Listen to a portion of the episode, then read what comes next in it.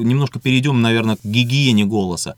Так принято, но это жизнь подтверждает что наиболее полезное пение, да простят меня коллеги из других жанров, это все-таки академическое пение. Почему? Это просто в данном случае на практике. Только академические певцы, ну вот на моей памяти, полноценно могут пропеть от 20 и до 70 и до 80 Имеется в виду, а пропеть это, простите, это когда ты поешь не в микрофон, когда ты не шепчешь, а когда ты поешь живую, накрывая и пробивая оркестр. Понимаете, да, оркестр это э, симфонический, это порядка, допустим, минимум, наверное, человек 40, и у которых медные трубы, большие и маленькие скрипки, барабаны. Вокалист должен это пробить, прошить, чтобы его было слышно. А когда громко, он не просто пробить, а он должен накрыть, так называемый, есть такой сленг у нас вокальный, накрыть своим звуком оркестр, чтобы это было внушительно монументально.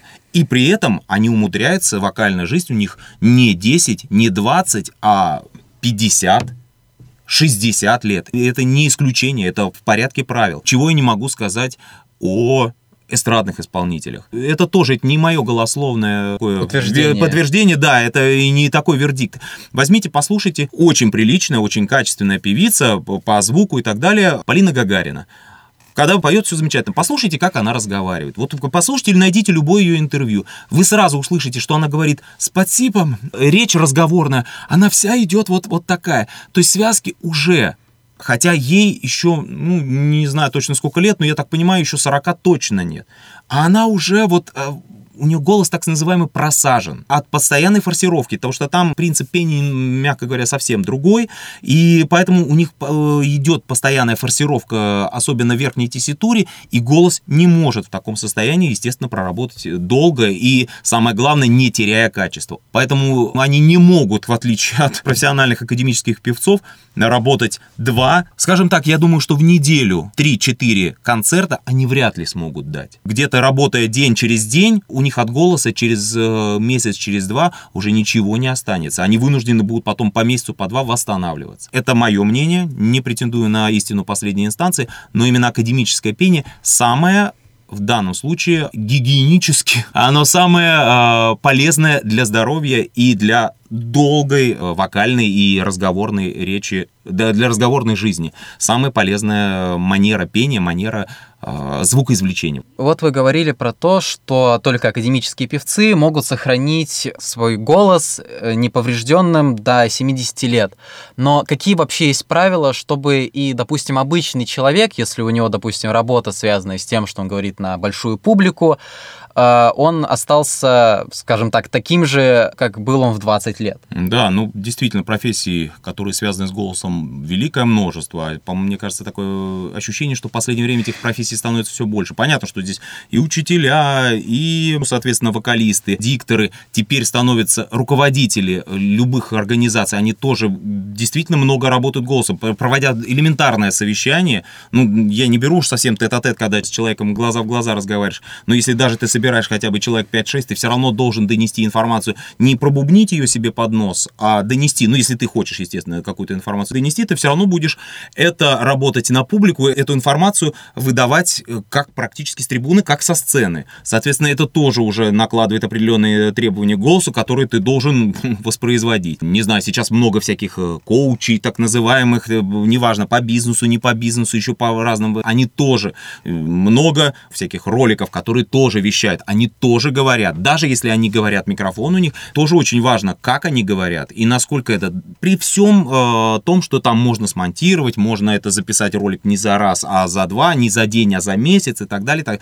Тем не менее, даже вот эти маленькими кусочками, это все равно должно быть э, сказано правильно, с, э, с правильным посылом, с правильной интонацией, с правильной какой-то звуковой палитрой. Без этого никак. Еще раз говорю, потому что как звучит голос, а, от этого порой ты можешь наоборот подтянуть к себе публику в 100 тысяч человек подписчиков или неважно кого и так далее. А, а можно наоборот их оттолкнуть. махом оттолкнуть раз и навсегда, да, и просто поиметь большие с этого убытки. И на совещании то же самое. Голос, а, вообще воспроизведение звука, это естественный процесс это не а, какая-то, неважно, когда вы говорите правильно, когда вы делаете вдох, когда вы понимаете небо, когда вы полноценно воспроизводите свою речь, Это нормальный, естественно. Это ничего чрезмерного при этом не происходит. Никаких болевых ощущений нет и быть не может. Уставать должен не голос, устанете вы целиком. И еще такой тоже, да, очень важный момент. Голос это не только вот, вот это э, место, где связки, место, где у нас там что-то как-то дыхание, какое-то резонирование. Все равно голос это комплекс весь организм. Когда вокалист, говорят, вокалист поет связками, не связками. Вокалист поет весь. Человек говорит, он весь даже руки, ноги, это, это все э, любой зажим, любое какое-то напряжение, любое э, неудобство в организме отражается так или иначе на голосе и на долговечности голоса. Поэтому, если вы чувствуете, что вам при воспроизведении речи, воспроизведении пения. Я не беру сейчас постановку. Во время постановки бывают какие-то неудобства, непривычные моменты, да.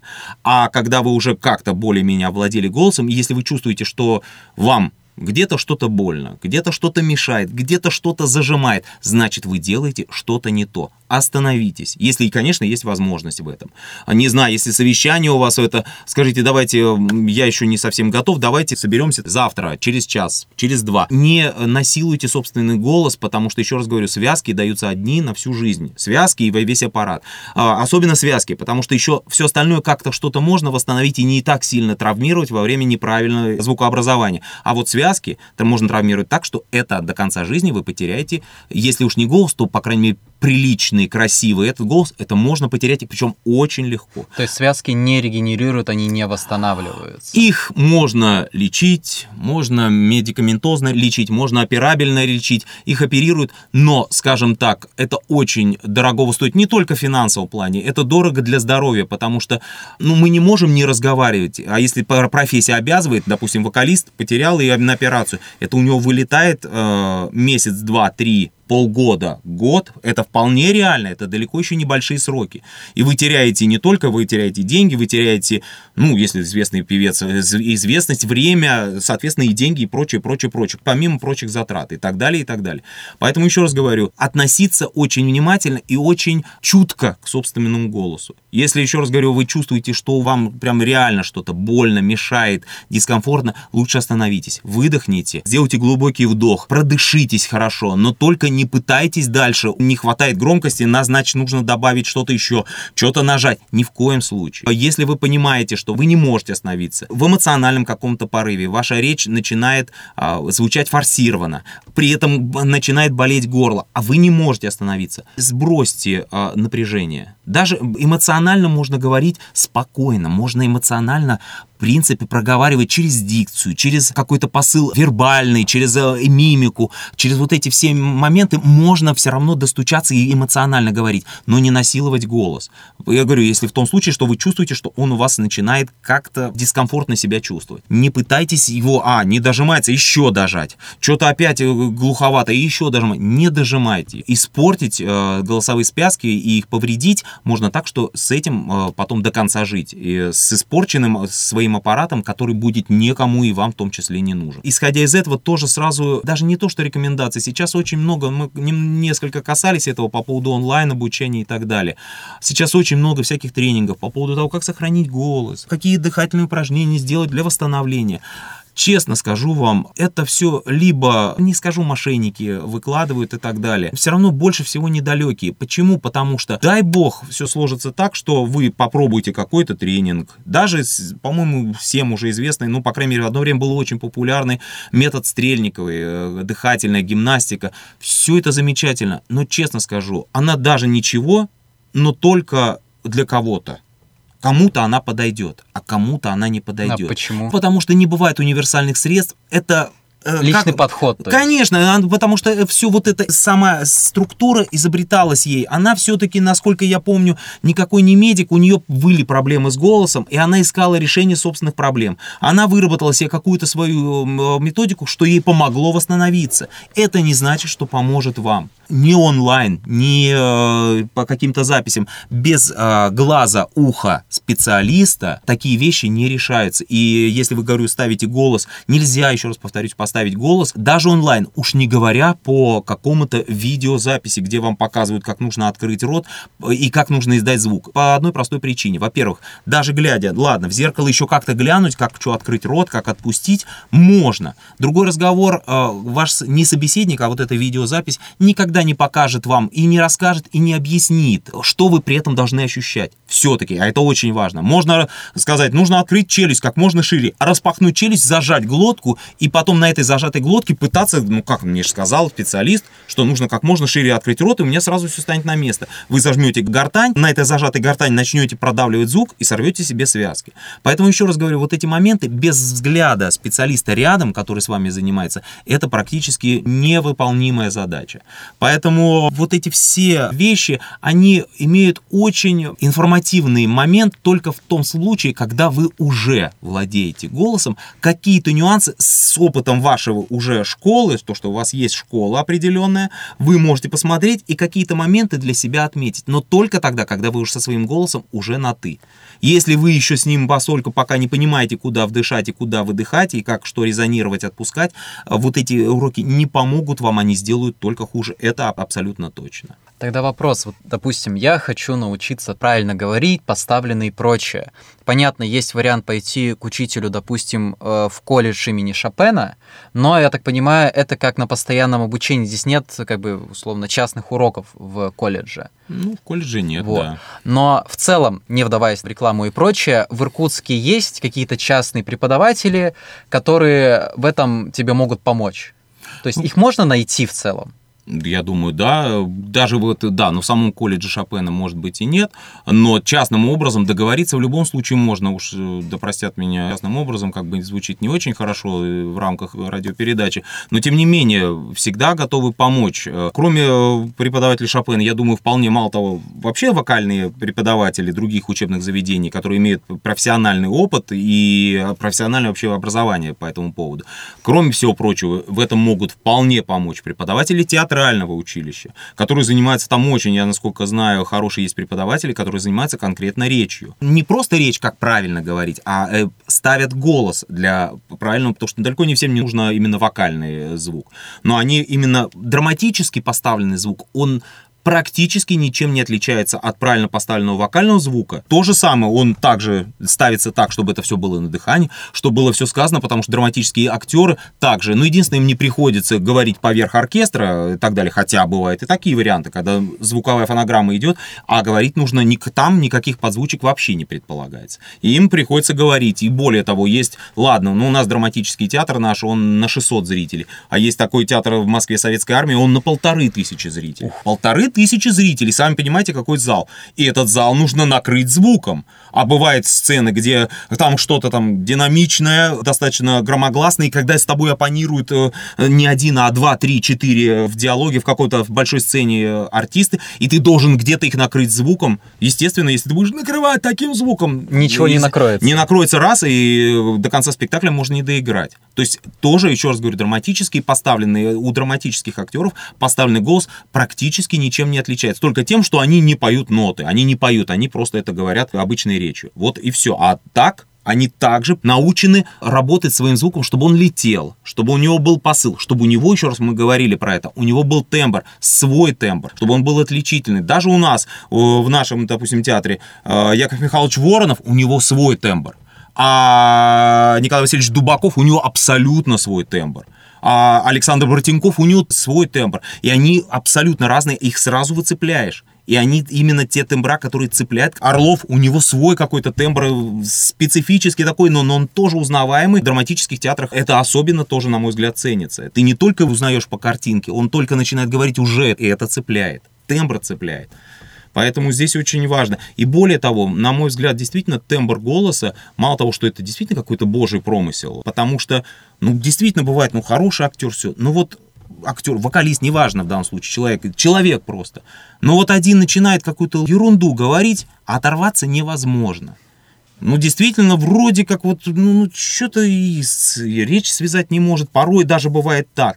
Но вот бывает тембр цепляет, а тембр, еще раз говорю, это вот эти все обертоны, резонаторы, и не можешь оторваться. А с другой стороны, человек, ну, поливает, ну, просто ручейком э, льется речь, а неинтересно. Неинтересно или даже бывает дискомфортно. Как это происходит, сложно сказать. Это вот что-то сверхъестественное. Ну, по большому счету, если разобрать, можно. Это есть, бывает, тембральные окраски, которые, еще раз говорю, создают эти кости, которые не так благозвучны для нашего слуха. Так же, как есть вообще звуки. Недаром мы приводили пример с э, религиозными обрядами. Вот эти большие трубы с низким утробным звуком такой, которые дуют, они длинные, такие вытянутые, и у них вот такой низко-низкочастотный гул.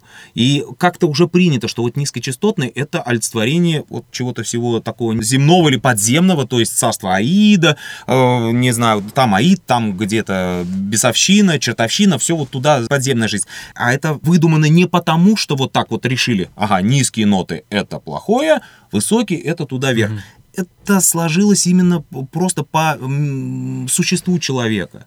Потому что это вызывает какие-то вот эти низкочастотные такие колебания, которые неприятны организму. То есть на подсознании. На подсознании, да, да. Не менталитетно это, не через менталитет это выработалось, а именно через физиологию, что вот эти низкочастотные колебания, они просто дискомфортны для организма. А высокочастотные какие-то, они где-то э, вот колыхают. Это еще просто звуковысотность. А когда тембр добавляется, то здесь тем более. Есть, вот, я говорю, действительно голоса. Почему есть, вот, допустим, даже в, в академическом пении есть характерные голоса? У них такой тембр, он как бы более обертоново-бедный, он более пронзительный. Они работают обычно таких хитрых, коварных, не очень приятных людей.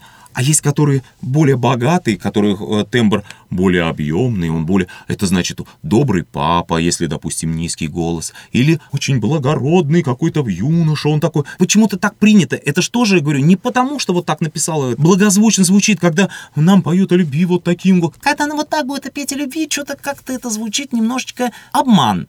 Что-то не, он не как-то не так любит. Он что-то, наверное, куда-то налево смотрит. А когда вот так поют, значит, о любви, это значит, да, Искренне, да. Иск, да, да, вот мы считаем, что это искренне. Почему? Объяснить никто не может. Но вот это нам благозвучие, на нас ложится, организм в ответ э, реагирует, а вот на это нас от этого отодвигает. Это вот все на уровне физиологии. Математически, конечно, это разложить крайне сложно. Да, ну и вопрос, а нужно ли это раскладывать? Научиться, это математически, почти математически можно научиться хорошему пению, хорошему вокалу, хорошему звуку, правильному э, с точки зрения качественного голоса, неважно разговорного или вокального, э, можно. А вот разобраться, почему вот этот голос более благоприятен, сложно, да и, наверное, действительно не нужно. Если подводить какие-то итоги, вот мы поговорили и про то, как правильно дышать, и про резонаторы, все это, все, про что мы говорили, для чего оно нужно для человека? Самые непосредственные, мы можем контактировать, мы можем общаться. Вообще человек не может существовать вне общения. Он, э, человек вообще существо, ну, животное в данном случае, мы звери, даже не животные, мы звери. Так вот, мы существо контактное. Мы э, созданы так, чтобы все равно контактировать с себе подобными. Да и не себе подобными, мы пытаемся все, еще кого-то найти. Вот, нам обязательно нужен контакт. А пока у нас кроме зрения и речи других. Да, есть э, тактильное ощущение, есть какие-то мимические, это продолжение получается в зрении, а вот есть еще тактильное ощущение, есть э, обонятельное ощущение, ну, которое вот отдельное. И они как бы более дополнительные. Все-таки самое главное, с чем мы рождаемся, с чем потом наша вся жизнь связана, это прежде всего зрение и речь. То есть это как минимум половину информации от мира мы получаем через слух, ну, соответственно, через речь. Так или иначе, да, есть еще, конечно, на нас воздействие музыка, которая не является речью, не, не является производным э, и вообще другие какие-то звуки. Но они больше информативные. Музыка — это больше художественного восприятия. Речь, слова, песни, неважно, они тоже несут, э, хотя бы могут быть песни и без слов, они тоже как более ближе к, так, к инструментальной, именно к музыке относятся.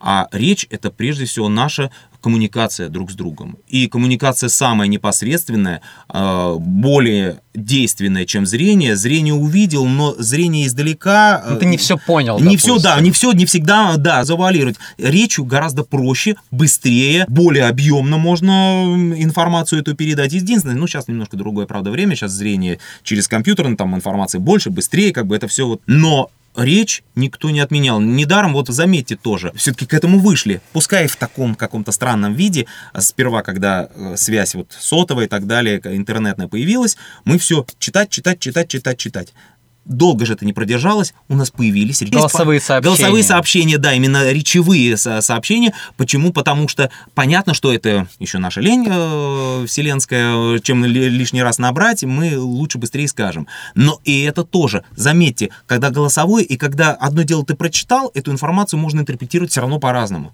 когда ты послушал голосовой, палитра широкая, смыслов, вари, да. вари, вари, смыслов, она гораздо сушается. Тоже можно, конечно, двузначно как-то это все сказать, но все равно это гораздо уже. Все равно, если какие-то конкретные вещи говорятся, с интонацией это. Если мы кого-то ругаем, мы сразу поругать написано, можно написать, «Э, к сожалению, ты не был э, сегодня на занятии, я не знаю, что делать, наверное, я тебе поставлю два. Это один расклад. А когда ты говоришь, к сожалению, ты не был на сегодняшнем занятии, я не знаю, что уже делать, я, наверное, тебе поставлю два. Можно так сказать, человек уже испугается, побежит срочно извиняться. Или можно, к сожалению, я не знаю, все, уже совсем, уже сужается, уже конкретно знаем почти, что будет дальше делать. Потому что речь, на мой взгляд, э, это а, вообще человеческая речь э, в состоянии. Это вот Господь нас этим одарил, и я не знаю, в данном случае спасибо ему, потому что я благодаря этой речи имею профессию.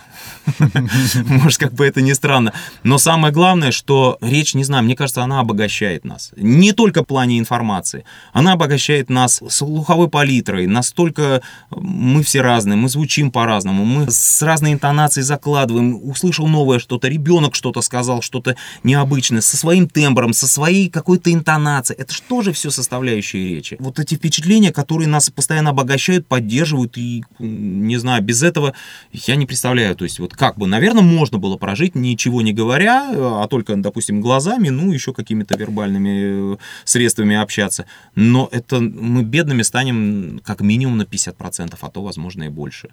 Поэтому говорите, говорите много, говорите правильно, берегите свой голос и постарайтесь научиться говорить так, чтобы вы могли это делать, начиная от 0 лет и столько, сколько вам отпущено Господом Богом. Итак, дорогие друзья, дорогие слушатели, на этом мы будем завершать нашу программу «Форма голоса». Надеюсь, что вам было очень интересно. С вами был я, Олешин Пилогов Федор, как ведущий, а также эксперт, мой соведущий Олешин Евгений Евгеньевич. Спасибо большое за внимание. Спасибо, уважаемые зрители. Еще раз повторюсь, берегите свой голос, используйте свой голос. Пусть ваш голос всегда звучит свежо и очень красиво. До свидания. До свидания.